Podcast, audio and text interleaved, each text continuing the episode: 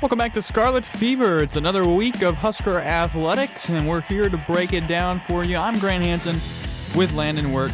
As always, Husker women's basketball was embroiled in controversy over the weekend. A surprise loss to Penn State following an eclectic win over Indiana, and then a bounce back victory following the controversy over Minnesota. How does the Husker season shape up from here? Landon and I will break it all down for you. Husker baseball suffered a 1 and 3 series defeat to Sam Houston over the weekend. The Huskers' only win came Saturday night, 12 to 9 over the Bearcats. What does it mean for the Huskers going forward in that sector? And Husker softball capped off a successful weekend. They're 6 and 4 now on the year. Landon and I discuss all that and more coming up next. This is Scarlet Fever.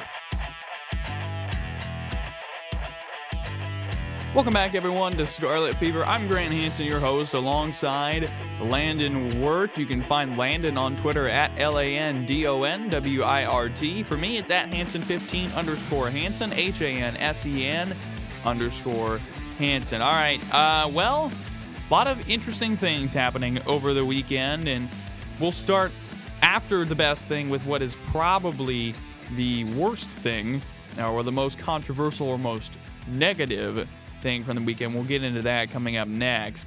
But first, we'll begin with the positive. Best thing we saw this week. Landon, what's yours? Um, yeah, so it's it's crazy how quickly this semester has has gone by. We as we record this on Wednesday, February 23rd.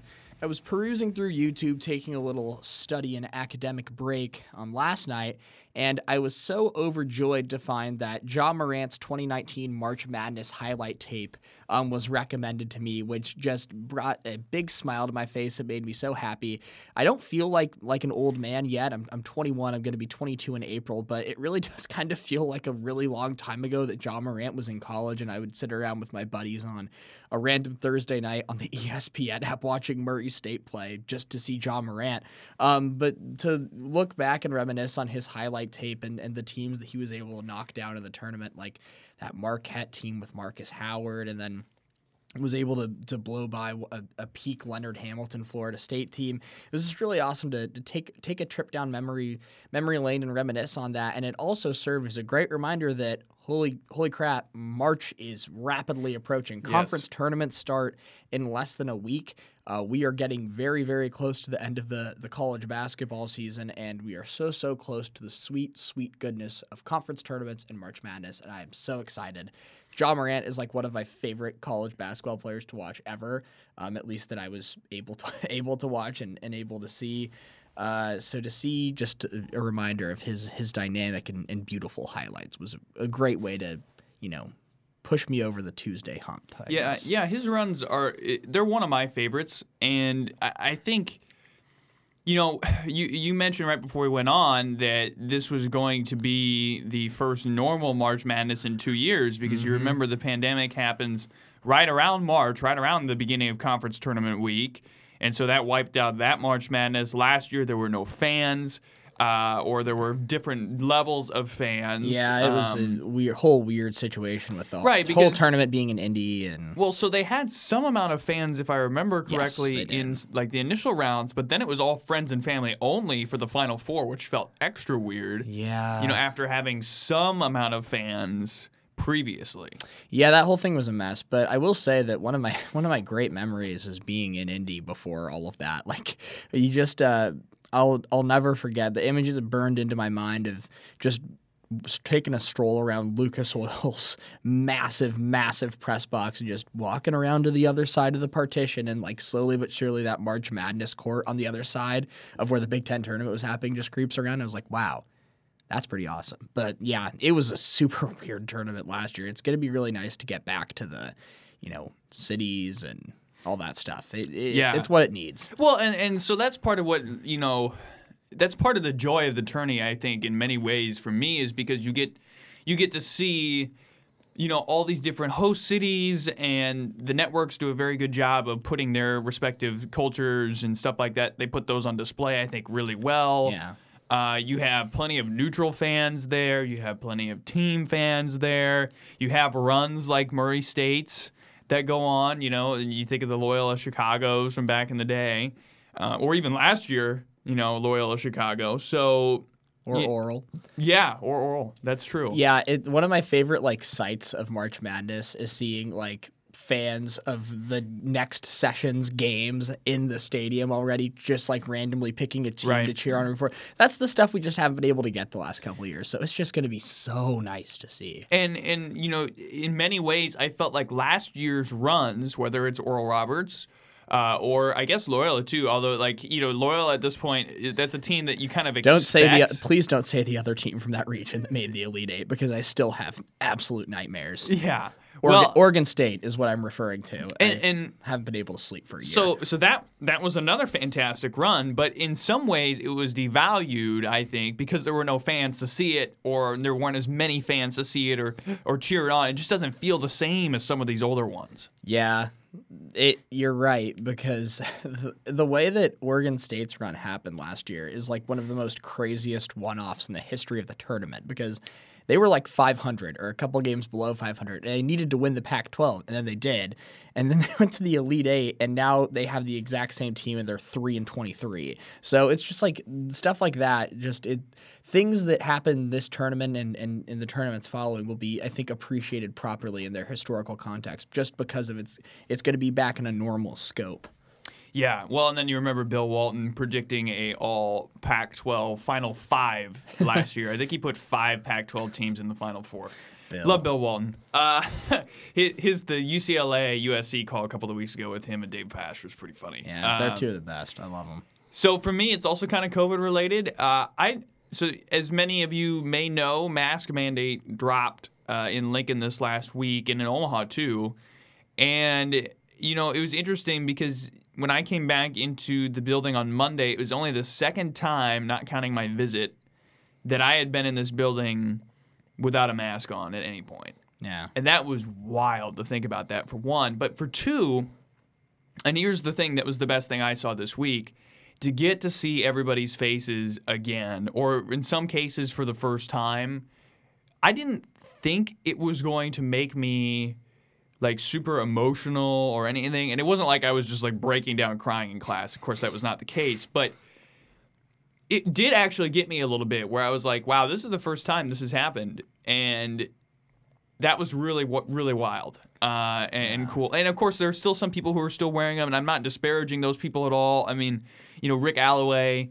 uh, professor here broadcasting, he's had cancer twice. He's still keeping his mask on. Of course, that's totally okay. That's fine. You know, there's nothing that is bad about that. Uh, but for those who did feel comfortable enough to not wear them, it was it was cool, and it was hopefully a sign that we're coming out on the other end. And maybe we are. Maybe we're not. We've had quite a few false peaks before in the Yeah. last year and a half, but it feel it. I don't know. This one feels different in some ways, and, and and even if it doesn't last, it was it was cool to see that this week. Yeah, I mean, being in the the DN newsroom for the first time without a mask in like two two years, it was pretty weird, honestly. Right. Because I'm seeing some of my coworkers' faces that I like in some instances have never seen before because you know, it's yeah, it's it's definitely surreal and weird, but maybe maybe it is a sign. It's kind of just like everything feels okay right now. So, Yeah, the world has not collapsed yet. no, uh, at least not in America. Other places, Yeah, yes, that's true. Um, here, no, but yeah, no, it, it definitely is a nice feeling for sure. i it, it's been it's been interesting, that's to say the least. So as long as it lasts, definitely here to appreciate that. And let's move into some of our, our sports related discussions uh, for the you know the rest of the podcast.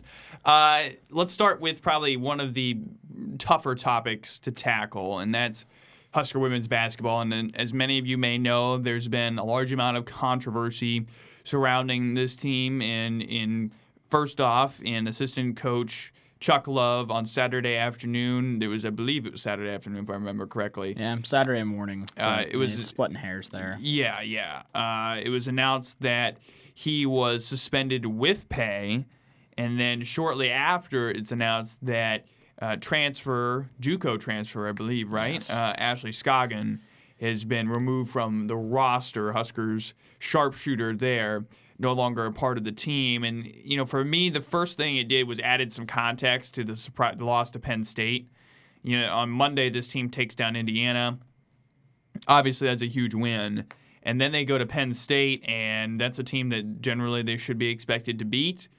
And they had a relatively sizable, good enough lead going into the second half. And as time went on, Penn State just whittled away, whittled away. And I believe they went on like a 16 0 run to close the game and win it.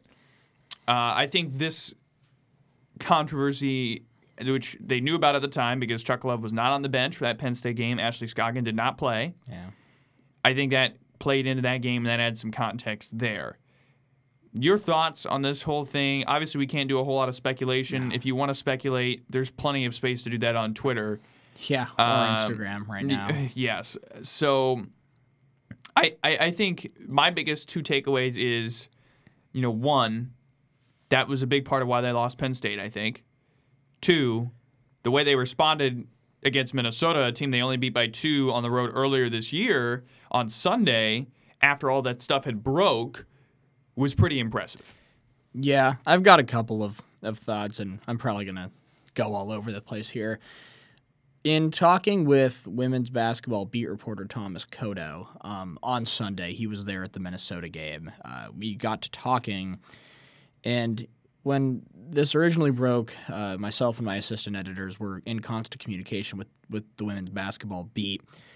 And Thomas pointed out one of the things I and I I didn't realize this. I wish I could remember everything I edit. I don't. But he wrote a profile on Ashley Scoggin last year um, about how she was a finalist for Transfer of the Year and how she overcame some injuries and things like that. One of the things that he noted, um, and it's a direct quote from Scoggin, that uh, it was Chuck Love that was the main recruiter of her to come to Nebraska. Uh, you know, again, we are far from the place to make speculations, but I just found that to be an interesting note personally that Right. it was Love that handled that recruiting. He could handle everybody's recruitment for I don't I don't know the answer to that. He does. Uh, yeah, he does. He does. Yeah, so he handles a lot of the recruiting. So he, I, you know, it, it, it could be something, could be nothing. But the fact that like he was on the one that recruited her, it would be kind of hard to believe that you know there was some sort of practice dispute, dispute, spat, something. The whole situation is just really difficult. It it, it kind of sucks, for lack of a better word, to see like Scoggin getting just absolutely flamed online and, and Yeah. speculation fanning for something that like ultimately at the end of the day nobody really knows the answer to so that part i mean has to be really difficult the other thing that i think um, just you know sticks out initially when i think about the situation is watching the press conference after sunday's minnesota game the team appeared on a very united front uh, I, thomas mentioned that Amy Williams had not appeared directly alongside two players all season before Sunday.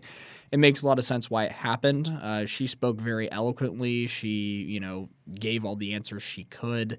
She appeared. The team appeared very kind of calm.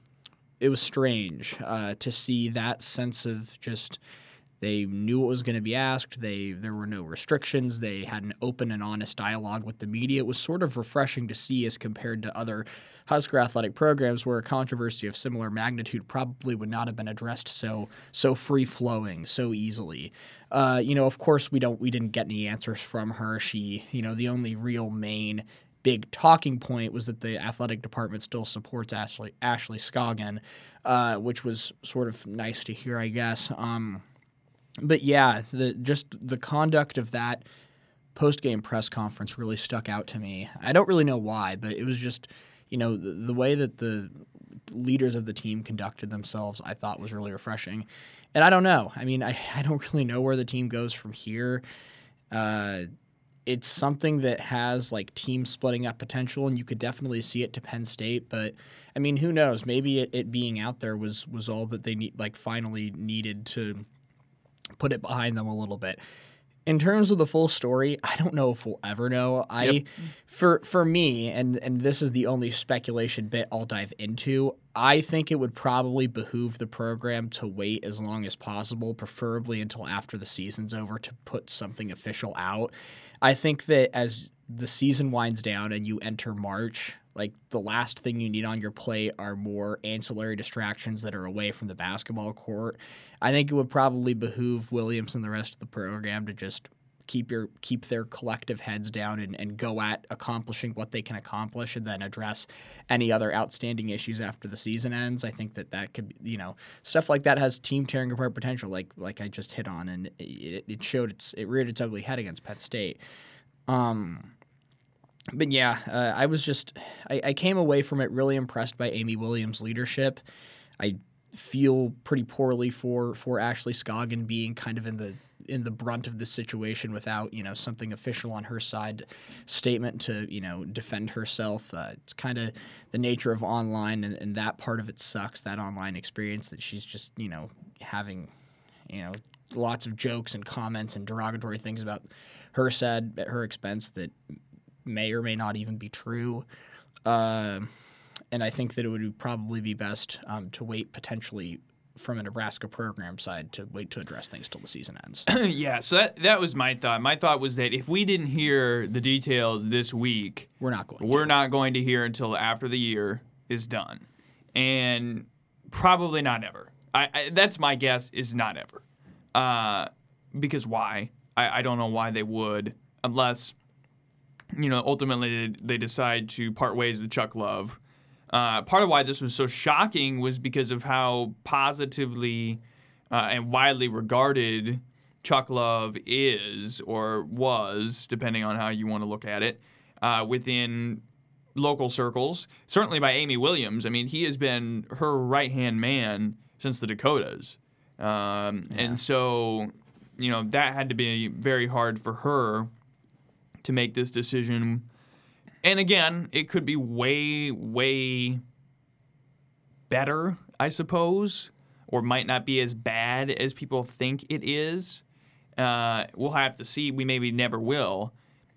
I think what's important now is to see what happens going forward. And, and luckily for this team, last two opponents on the year, Wisconsin and Northwestern, are not very big challengers. Certainly Minnesota wasn't either.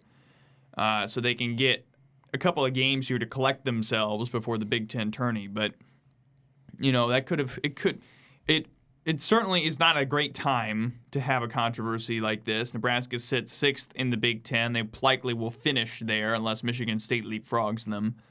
Uh, the Huskers are nine and seven in conference, twenty and seven overall. But I, I, I will echo what you said. I was impressed with how Amy Williams handled it. I've always been impressed by her leadership and her her skill in front of the media and as a coach. I think that continues for me now.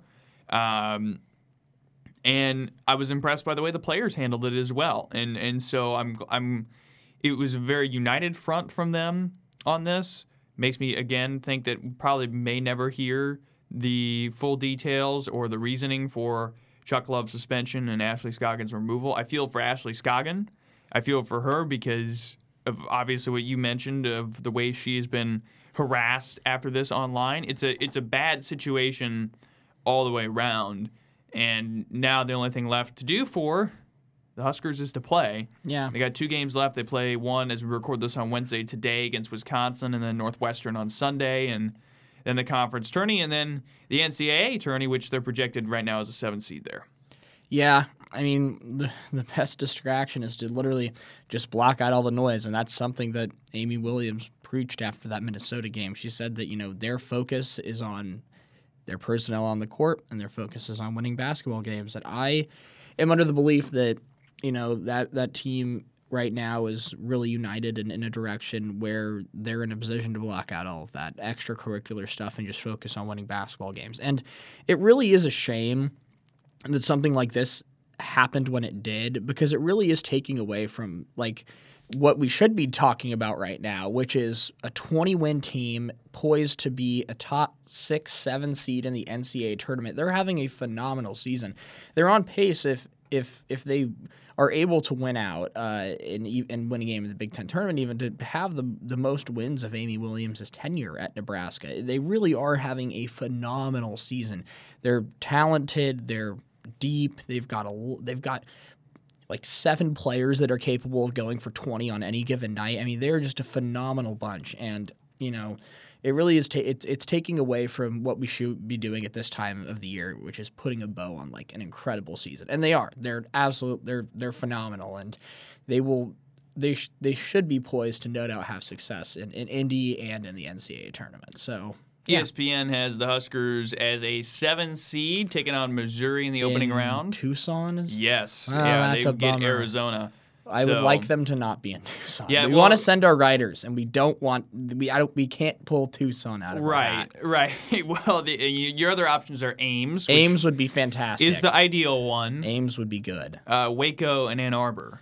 So Ann Arbor is feasible. Yeah, Waco a little less. so. Waco less feasible. Yeah, that's Yeah, like a but 10 then hour. then if Nebraska moves up on the seed line, then then you know some interesting things could come into play there too. So Yes. and th- and that's something certainly possible. Wisconsin's a team Nebraska beat by like 33 in matchup one. Northwestern will be a little tricky. I know that's at PBA, so that will be nice. But Northwestern's a team right there in the middle of the pack fighting for seeding as well. I They, they would need to get some wins in the Big Ten tourney, I think, to move up a seed line, especially after the Penn State loss. But it's something Yeah. they're capable of doing. yeah. Your options there, by the way: Austin, Baton Rouge, Storrs, and Norman. So, Oh yeah, Norman. Norman, Hey, you could do. Norman. We've done that one already. So there you go. There's your uh, Husker women's hoops update. Our thoughts on some of that controversy surrounding the team this weekend. They hope to put it behind them this week as they take on Wisconsin. Those of you listening will have already had that game in the books, and then Northwestern on Sunday. Let's flip the script and talk about a much worse team uh, playing on the same court. Nebraska men's basketball. They have seven wins. They're the exact inverse of the women's record. Uh, Oh, today on Wednesday. 7 and 20. Bryce McGowens says as many Big Ten Freshman of the Week awards as the Huskers have wins. Uh, and that did not change last night. They lost to Northwestern despite a somewhat late rally. Uh, I didn't honestly think they had a way of working their way back in, but they kind of did. They just ultimately couldn't overcome some of the, uh, well, to be nice, poor defensive effort in different parts of the game. Most of the game. I mean, it's hard to believe that this team, with a lot of the similar core, was a top 50 defensive unit last year. Isn't that just crazy to think Yeah. about? Like, I know that some of the pieces are different, but Lat, Trey, Eduardo Andre, Kobe, Derrick, that's five guys right there out of Nebraska's what eight eight player rotation that were on the team last year and a part of that top 50 defensive unit. Nebraska closed last season 40, 40th in defensive efficiency per KenPom.com. It was a big reason why the team, despite only winning seven games and finishing the season seven and twenty. Wow, look at that coincidence. Uh, they finished the season 109th in KenPom because they had such a good defensive efficiency. And it's funny that the team defended the three so well because that was a big part of it. And now they're 178th in defensive efficiency and they rank 262nd nationally in three point defense. And Northwestern, lo and behold, took advantage of that last night shot 40%, uh, 41 if you, you round that number, 13 of 32, had a ton of wide open looks. I think it was Dirk Chatelain that had just a hilarious tweet of, I believe it was Pete Nance, uh, Oh, who had yeah. a wide open three at the Yeah, top of the key and was like, gee, I, I wonder why. Opposing teams are able to shoot so well in Nebraska. The perimeter defense has been lacking all season, and I don't know what I don't know what you can't fix anything at this point. No. Like it's just it's been a No. systemic problem that the coaching staff has left undressed for too long. Uh, but man, like yeah, so and some people think that at this point the decision has been made pretty easy for Trev just to eat the eighteen million dollar buyout. Uh, it's interesting. I don't. I, I think you're right. next year's is 15 million, right? So it only goes down right, three and, million and so th- so so that that is the biggest like point to say who cares about the eighteen million dollar buyout? Like, are you if you're not fine paying eighteen million dollars, are you fine paying paying fifteen in a year or twelve after that? Uh, this team, and uh, this was noted by several people, twenty losses in three consecutive seasons, and prior to those three seasons, all under Fred Hoiberg, Nebraska did not have any 20 losing game or 20 game losing seasons. I mean, think about that. Think about all the bad that has been around Nebraska basketball because it's never been good. And not other than really under Ty Lue in the 90s or with Ty Lue rather in the 90s maybe for a couple of seasons and there have been spurts, sure. But consistently there's not been good and it's been mostly mediocre to poor. And it's never ever had a 20, lo- 20 game losing season prior to Fred Hoiberg and it has never had 3 in a row, which it now has. it's insane. it's insane to me to think about the fact that the the JPJ, Glynn Watson, and Isaiah Roby team was the be- is going to be the best Nebraska team of my tenure here. That's just wild to think about. The Tim Miles' last squad. We've talked about like season by season what's specifically gone wrong, but I mean, it just to me it doesn't inspire confidence because we're going to go into if what's kept in place is kept in place Nebraska's going to finish with like a 7 and 25 record again. Actually, ironically, if Nebraska loses out, which it, there's a pretty good chance it does, I mean, I would say that its next two games are its best chance of wins potentially home Iowa, but not likely, and then at Penn State, you bow, bow out in the Big Ten tournament early. Nebraska is going to match the 7 and 25 mark it posted in Fred Hoiberg's first year, which is a roster, as I've hit on, that was constructed in literally 60 days we're going to go into next year and things are going to look completely different again. Bryce McGowens is shooting up NBA mock drafts and will not be back in Lincoln next year. There is no way, especially if he creeps into the first round. Right. It's increasingly unlikely. Alonzo Verge is a senior. Kobe Webster is a senior. Trey McGowens will have a decision to make on whether or not he wants to return to Nebraska if should his brother declare for the NBA draft. Derrick Walker is a fourth year junior and has a similar decision to make on whether or not he would like to finish his career at Nebraska or opt to play elsewhere or do something oh, or do something else. So we're faced with a lot of decisions again. And there's a non-zero chance that Nebraska's roster looks entirely different. We've it, we've done this already. We've flipped the roster from year to year, and it, it didn't work. So what's going to make next year any different? The recruiting class that Nebraska is bringing in, despite having good pieces, is worse right now than what last year's ended up as. There's not a saving grace five star to come in and alleviate a lot of these teams' flaws. Like and even if there was, and even if there was, would it matter? Because we've seen it. It hasn't this year. No. So I don't. I don't know what needs to change, but doing this again will not work. And I'm kind of done buying into the fact that it might because we saw we we have seen it happen and it didn't. That whatever for whatever reason, be it chemistry issues, be it just a lack of overall program buy-in, this didn't work. And next year, if you know the current staff in place tries to do it again, it won't. No matter what the early season you know numbers tell you, it will not work. So to the point of Fred Hoiberg's buyout, it's a lot of money. $18 million is like no no no small feat. And you know the, the ramifications that the former athletic department regime uh, yeah woof. Hmm. you know is it $18 million this year or $15 million next year? Does that matter? Does does a $3 million difference at the end of the day i mean we're talking about sums so great that i will never be able to earn a million dollars in my lifetime. But i mean for an athletic department with a budget as big as Nebraska's, is that really a, a that big of an issue? I think we're going to know a lot in the next couple of days. I really do think that that Fred Hoiberg and, and, and Trev Alberts are long overdue for a meeting and just to just to hash some things out. But I don't even know what changes. Like if you're Trev Alberts, like what can Fred Hoiberg say to you to ensure that next year will be different? Because from what I see, a lot of roster turnover is coming again. And if I've learned anything, is that all of this, this roster turnover situation didn't work. Yeah, no, I agree. And when you look at what's going to happen, you know, on Friday, Iowa, I, you know, there's a point in the year where you thought, eh, maybe they could win this game. It's at home, you know, and now Iowa is playing phenomenal ball. I mean, they yeah. just absolutely waxed Michigan State last night. The uh, Fran Fade February thing is is no longer a narrative, which makes me sad. Yeah, maybe it's like Fran's Fire February or something like that. I don't know. You'll have to we'll have to readjust, but you know, Fran McCaffery has his squad playing really really well. I don't know how Nebraska. You know, we talk about motivation. Seemingly everybody in the Big Ten can find something to play for. I I don't know if I don't know if Nebraska does. Yeah, I. The, the quote you used in your gamer last night was so depressing at the end. Right. He was like, hopefully give our seniors something to remember. Like, is that really all you can say?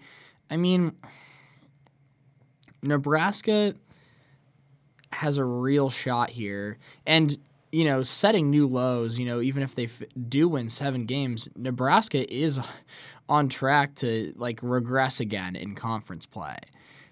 In Fred Hoiberg's first year, Nebraska won twice in conference. Second year, three times. And now this year, we're staring one right in the face, right directly in the face of one conference win. Because, yeah, Iowa is playing great. Iowa, dare I say, probably looks better than it did with, with Luka Garza, which is incredible to say, but they are just on a heater right now.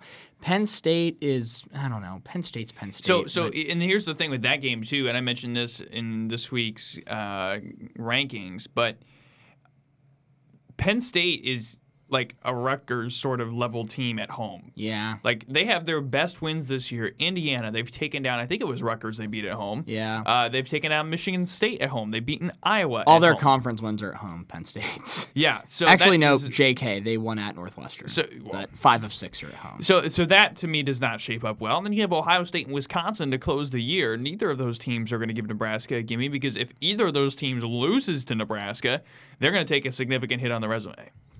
Yeah, real depressing situation, isn't it? I mean, Lord, one and nineteen in the Big Ten play is just absolutely brutal.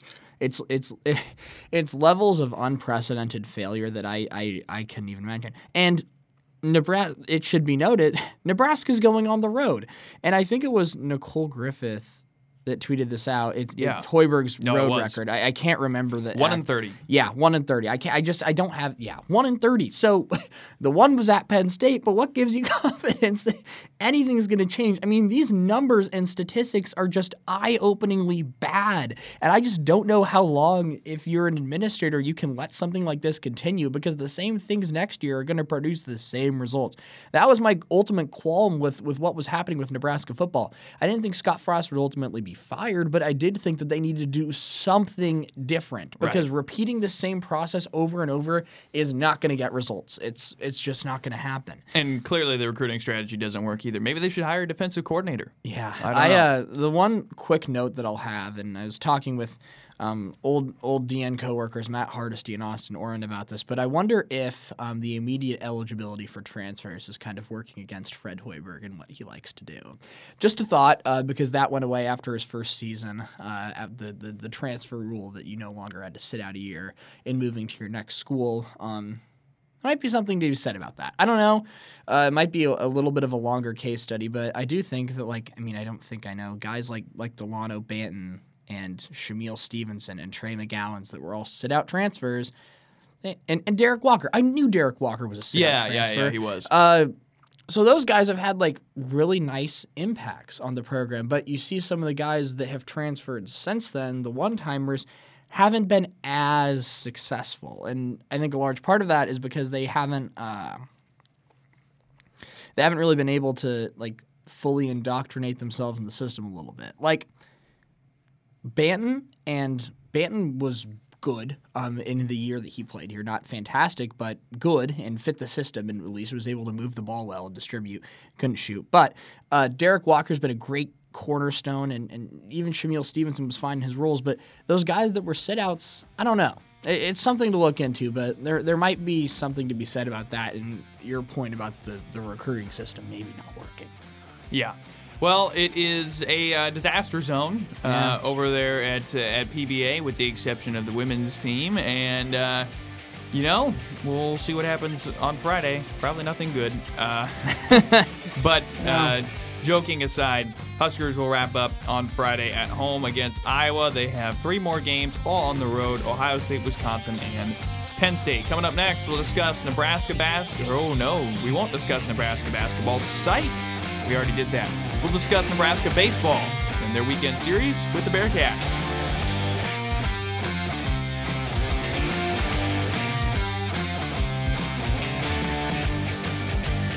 Welcome back to Scarlet Fever. I'm Grant Hansen alongside Landon Wirt. Husker baseball got the season underway, and it was a less than impressive start over with the Sam Houston State Bearcats. And the Huskers go one and three to start the year, and Will Bolt was pretty frustrated, to be honest, in a couple of different instances over the weekend. Nebraska won one game. That was the Saturday game. They won it 12 to 9 in the evening. They lost the morning part of the doubleheader 5 to 1 in seven innings. Huskers this week had four starting pitchers. Two went four innings, two went one inning or one and a third. Uh, in total, 10 innings of the 30 were pitched, roughly, uh, by the starting pitchers, and then the bullpen picked up the other 20. Yeah, uh, definitely looked like a first series of the year. I'll say that much. Um, weekend featured a lot of walks. It featured a lot of errors. It featured a lot of sloppy play overall. Um, and maybe Sam Houston State's a little bit of a better team than we initially gave them credit for. That's and true. against a team like that that is able to punish those bad mistakes, uh, you get what you get, which is which is a one and three weekend.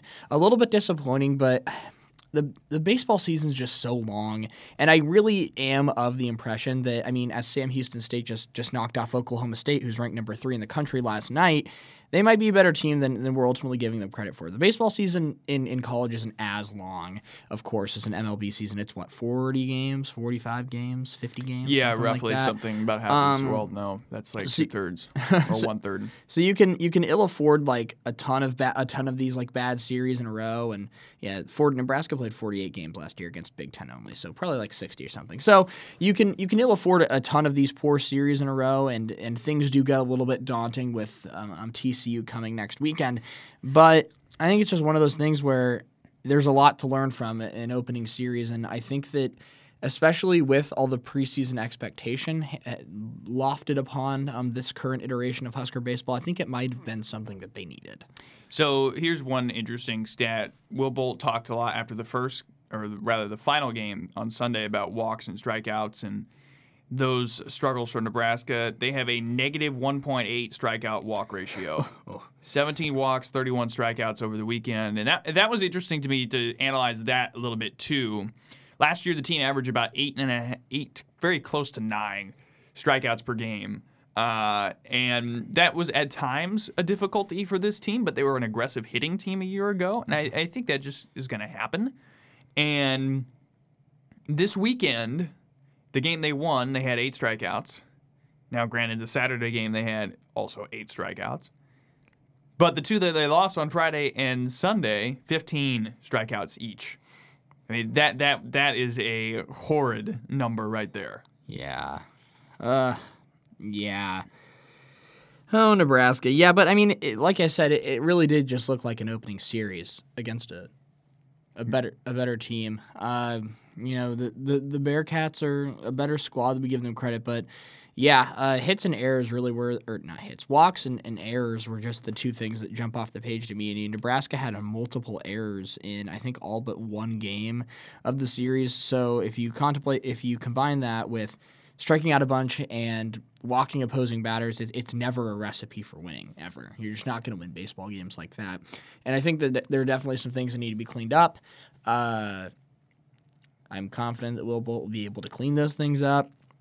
And I think that Nebraska is going to go through, like we kind of were alluding to last week, a little bit of an identi- identity crisis, a touch, because you lose guys that were just so important to how last last season operated, like like Jaxon Hallmark and Yep. and, and Schwellenbach and Mojo Hagge and some of those guys. Like there's going to be some struggles when you're you're struggling to replace not only starters but starters that had such a key impact.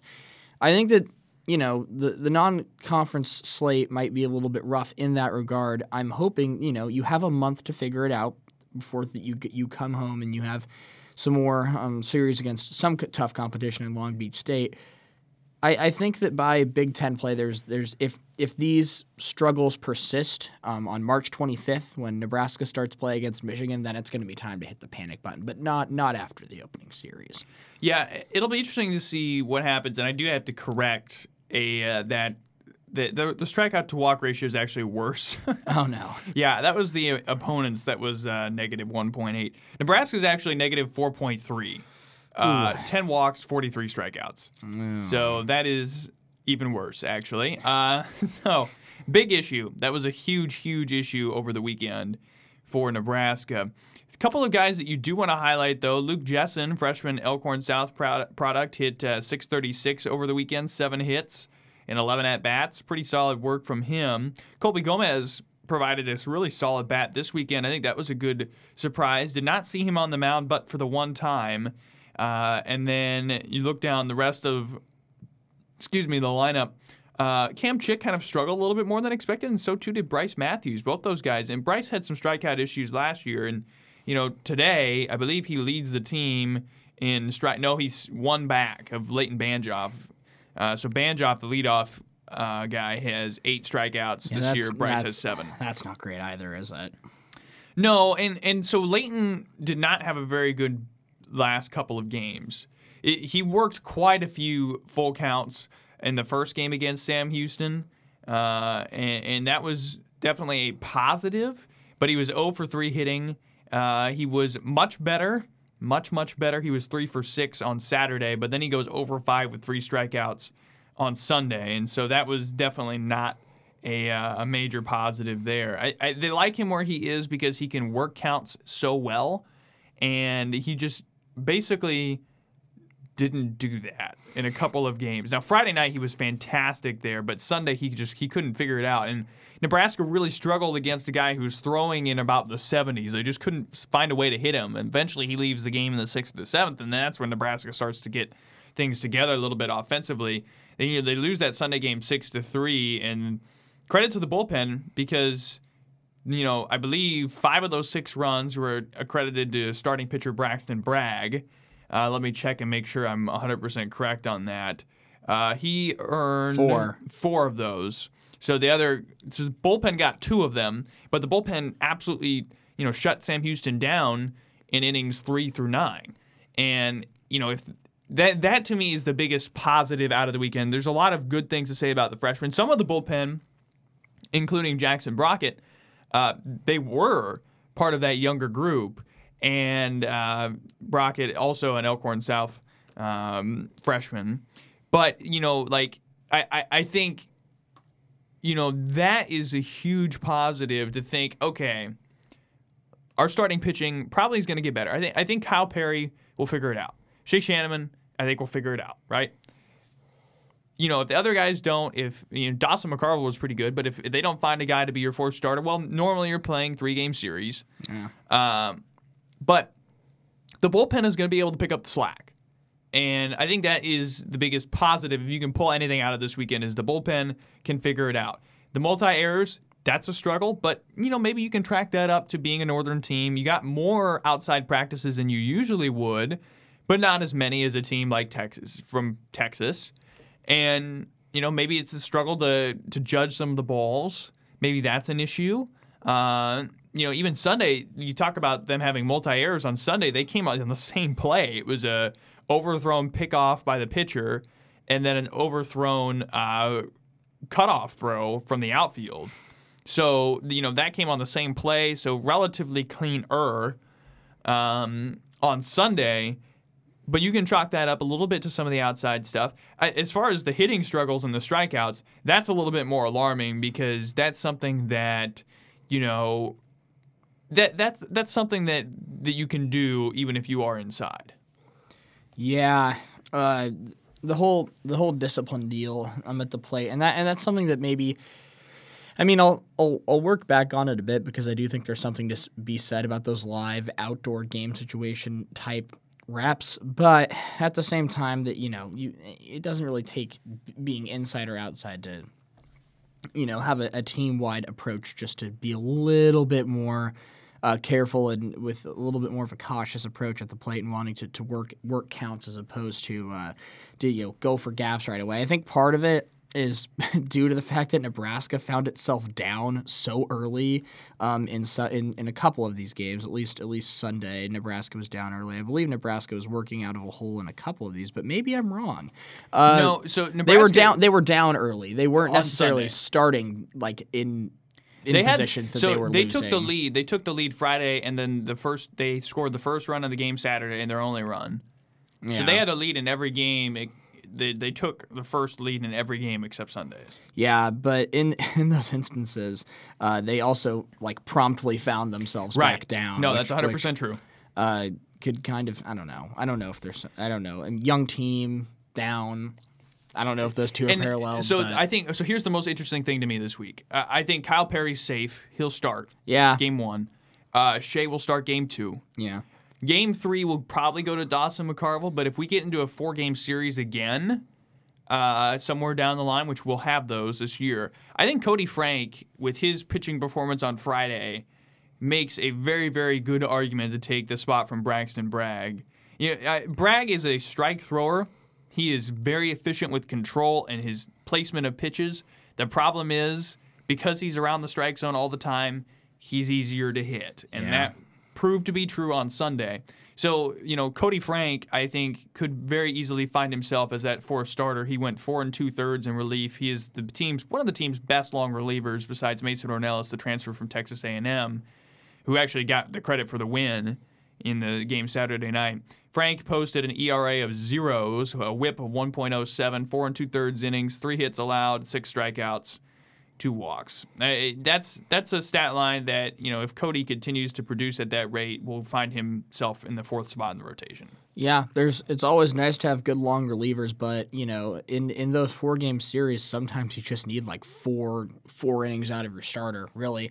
Um, and if Koty Frank can continue to deliver at that level, I mean, man, it's impressive going four and two thirds, uh, three hits, no runs, like six strikeouts too. I mean, that's just uh, that, that's a quality all around effort. And yeah, I definitely think there's something to be said about making some tweaks um, to that third, uh, fourth starter role. Um, And after and, and Dawson Dawson McCarville had the best weekend yeah. of all the starters. He had the Right. best So weekend. yeah, so that that changed the fourth starter. I definitely think that's something that you know the program is going to almost have to be open to. I mean, there there are going to be in- instances where it's going to be necessary, not necessarily four game sets, but take uh, the Michigan home Big Ten series for example. You've got three games against Michigan Friday, Saturday, Sunday, and then a game against Creighton on Tuesday. So that there's an instance there where you need a quality fourth starter, um, and I definitely think that there's going to be opportunity to to work a little bit and, and try to make some adjustments there as the season progresses because I think it's it's probably warranted. Yeah, we'll see that next week uh, when the Huskers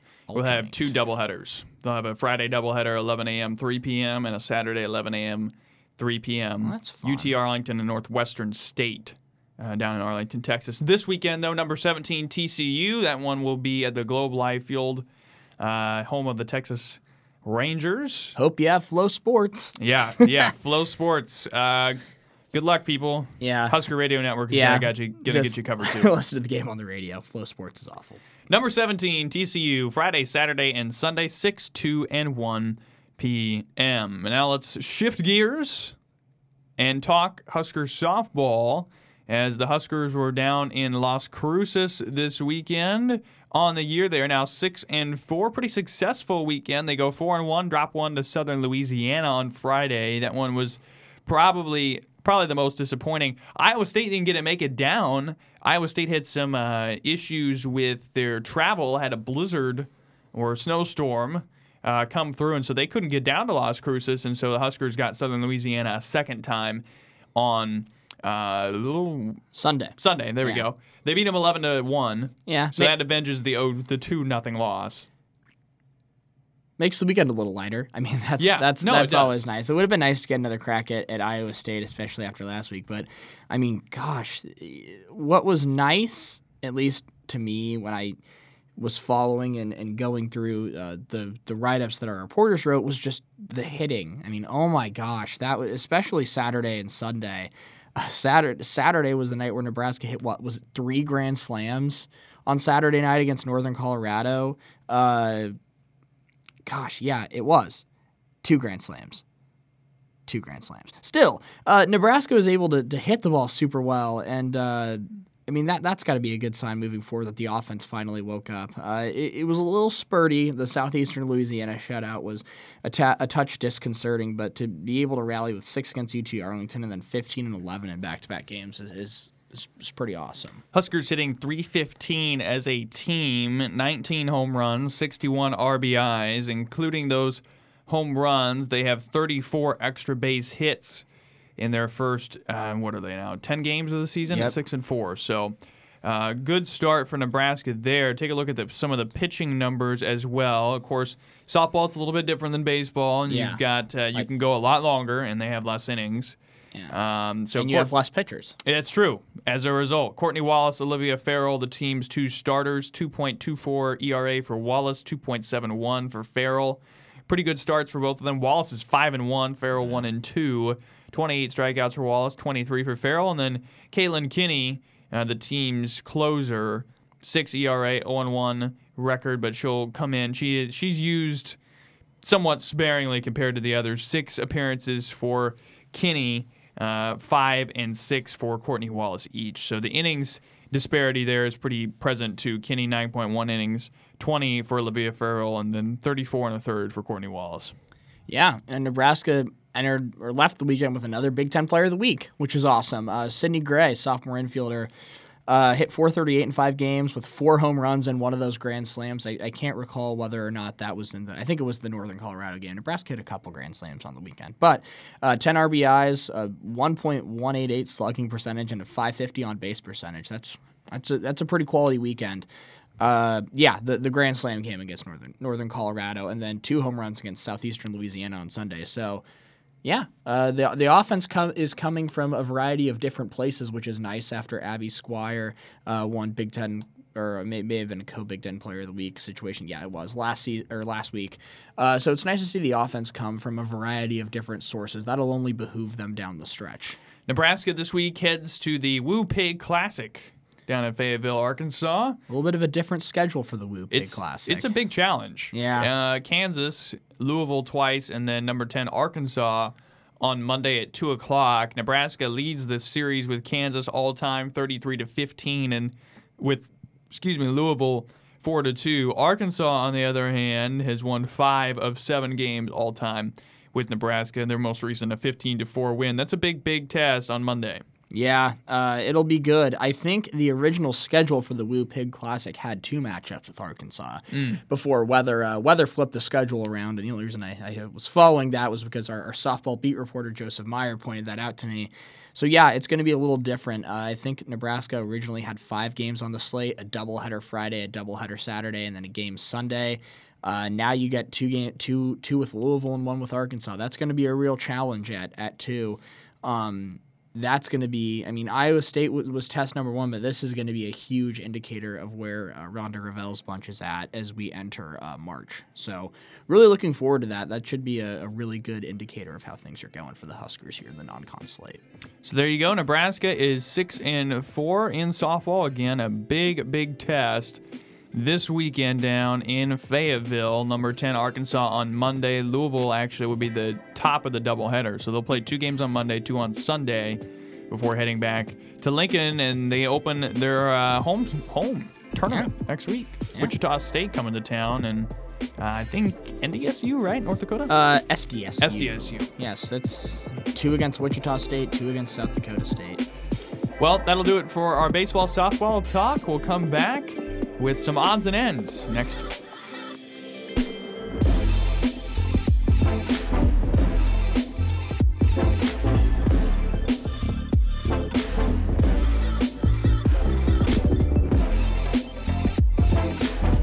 Welcome back one final time here on Scarlet Fever, episode number 18. Grant Hansen and Landon as we wind things down. And uh, a couple of odds and ends. We've got uh, next week, spring football begins. Monday, we'll have press conferences for Scott Frost and assistant coaches.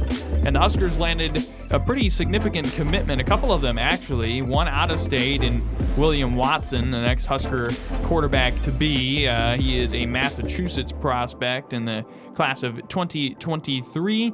And then uh, on the other side of things, a local commit as well in Creighton Prep uh, lineman. I'm trying to get all the way down to where his commitment was. Sam Sledge. He'll join the uh, Husker offensive line room. I believe he is also a 2023. Uh, let me make sure, 100% sure. And yes, he is a 2023. So a couple of good commitments, one in-state, one out-of-state. Huskers are doing a much better job of working those in-state recruits. Yeah, it's nice to see. Uh, that was definitely one of the. Mick, that's all. That's a lot of Mickey Joseph's doing. Uh, one of the main um, uh, targets or points of emphasis, I guess, for this staff is to form better relationships with uh, with a lot of in-state high schools and players.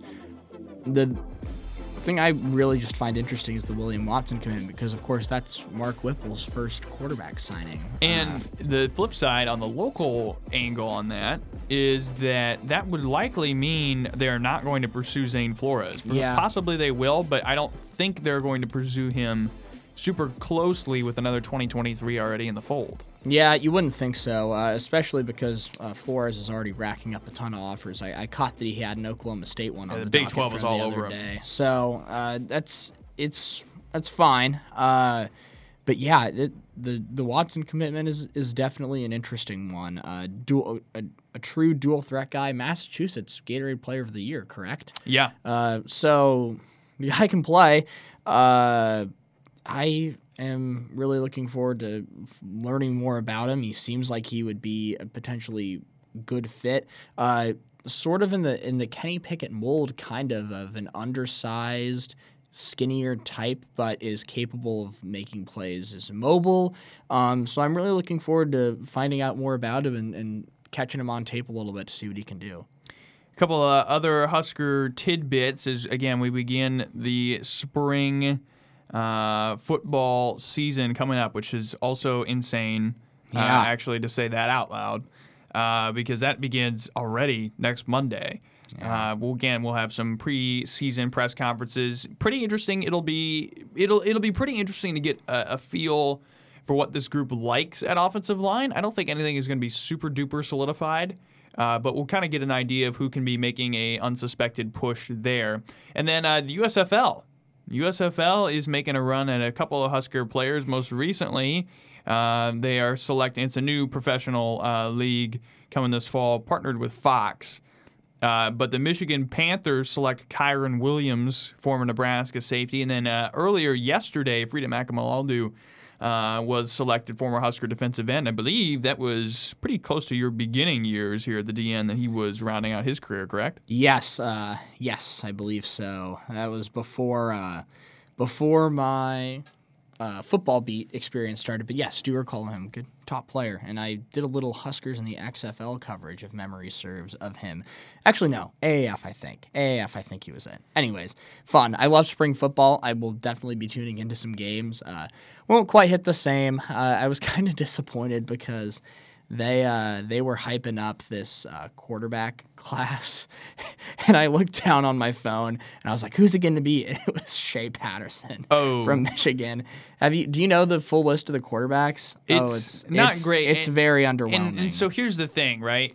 So with these semi-pro or professional that are not the NFL leagues, um, they always remind me how hard it is to play quarterback and how few good quarterbacks there actually are compared to literally every position group. Because you, you watch some of these quarterbacks play in these other leagues. I mean, you think about the original XFL st- uh, from, well, not the original, I guess from a couple of years ago, the one that got killed by COVID. Yeah. Uh, PJ Walker was probably the only successful product to come out of that XFL in the quarterback rooms. yeah. Uh, and I don't think we'll see much different here. Yeah, you wouldn't think. Uh, it is nice to see Jordan Ta'amu back um, playing spring professional football. He's a guy I really enjoyed watching with the St. Louis Battlehawks in the XFL. He was Oh, signed right, to the that's right. Chiefs for, for a hot second. Uh, but other than that, I mean, it's kind of just a lot of like career practice squad guys. Kyle Lauletta is a name I recognize from watching a lot of NFL preseason football, as well as Kyle Sloter. I noted that, I mean, talking about how hard it is to play quarterback in the NFL, that Paxton Lynch was also drafted in this league. That guy, he was a legitimate starting quarterback in the NFL once upon a time. Uh, so yeah, man, f- playing playing quarterback is, very hard. I might have to. I'm gonna have to pick a, a, USFL team to adopt. I might just roll with with Jordan Ta'amu's team because I, I really like him. So I don't know what team that is. It's And a- it'll be interesting to see how long it lasts, especially when it has to compete against the XFL, which will be making a return with the financing of Dwayne the Rock Johnson.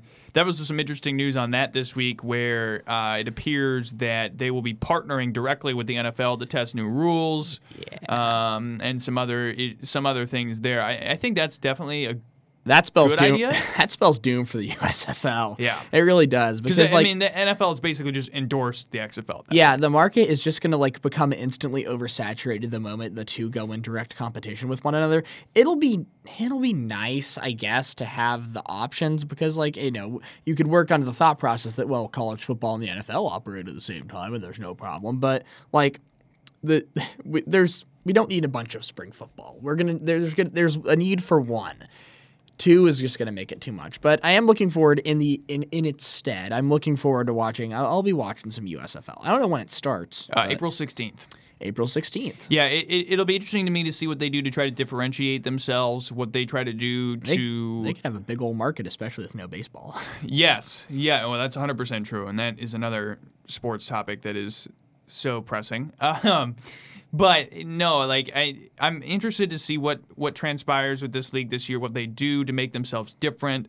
You know, I thought the XFL did a very, very good job of that before COVID came along, and I was it was very popular. I enjoyed watching it a lot, um, just because of the access they gave uh, and you know some of the inside looks. For example, like getting to actually hear and see what the instant replay crew were talking about while they were reviewing a play. That was pretty cool. I hope they bring that back, whether it's USFL or XFL. And there's another interesting angle there too.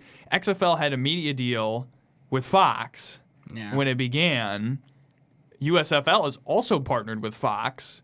So what happens there? Who picks up? You know, who gets what? Is Fox just thinking the USFL is going to fold before the XFL finally recovers, or what's I going on? I think that probably the XFL's move is ESPN. That's what I would think, anyway. Gotcha. Because I do recall seeing some XFL games on ESPN. So that's what I would think.